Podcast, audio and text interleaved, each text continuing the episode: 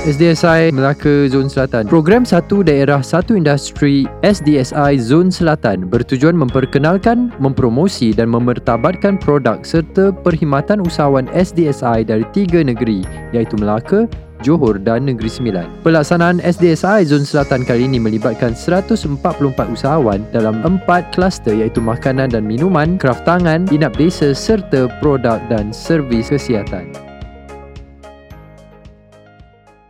Saya daripada perusahaan Zali Krab. Mm-hmm. Lokasi saya di Kampung Serompat, Sungai Mati Tangkak, Johor Darul Tazim. Mm-hmm. Uh, saya berniaga sudah hampir 18 tahun lah. Mm-hmm. Uh, produk saya yang saya keluarkan adalah berbentuk kayu. Okey. Berbentuk kayu. Mm-hmm. ah, Berasaskan kayu. Berasaskan kayu. Mm-hmm. Uh, terutamanya saya banyak membuat reka hias untuk uh, dalam masjid. Okey. Ah, Hmm. Macam masjid, mimbar apa semua tu. Mhm. Tulisan had. Mm-hmm. meja kuliah dia, pembidang lelaki dan uh, solat apa soal, uh, ruang solat untuk untuk wanita dan lelaki. Mm-hmm. Uh, jadi uh, itu khusus untuk yang hiasan mimbar lah. Okey. Kalau untuk dalaman rumah banyak Mhm. pada panel-panel pintu, Mhm.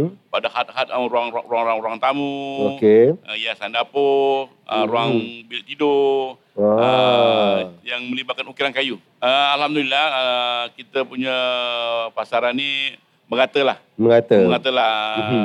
uh, sa- satu Malaysia tu taklah tak, tak termasuk Sabah dan Sarawak lah. Okey. Uh, Mhm. Tapi mengatakanlah tak- semenanjung lah masuk ke Singapura. Alhamdulillah setakat ini apa yang kita lalui, yang Mhm. kita lakukan, uh, kebanyakan kita akan membuat banyak uh, program Mhm. melalui, melalui salah satunya seperti inilah. Okey. SDSI Mhm. dan kalau ada function mana-mana peringkat daerah, peringkat negeri, Mhm. dan peringkat antarabangsa kita akan dipelawa dan ikut akan ikut serta lah. Mhm. Dan satu lagi kita akan melalui kita punya ada kita punya brochure, Mhm. kita akan edarkan Mhm. dan ada juga melalui majalah-majalah. Mhm. Kita akan masuk dalam majalah-majalah Mhm. uh, yang berkaitan tentang reka hias uh, tentang rumah lah. Sebab pekerja ukiran ni dia mem- membuka pekerja yang mahir. Uh, di samping itu juga patut-patut sampingan lah seperti masalah bekalan yang agak berkurangan Mhm. sekarang. Mhm. Harga yang tak terkawal. Okey. Ah, tapi walau macam mana pun benda tu semua dapat kita atasi dengan baik lah. Saya doakan supaya perusahaan Zalikraft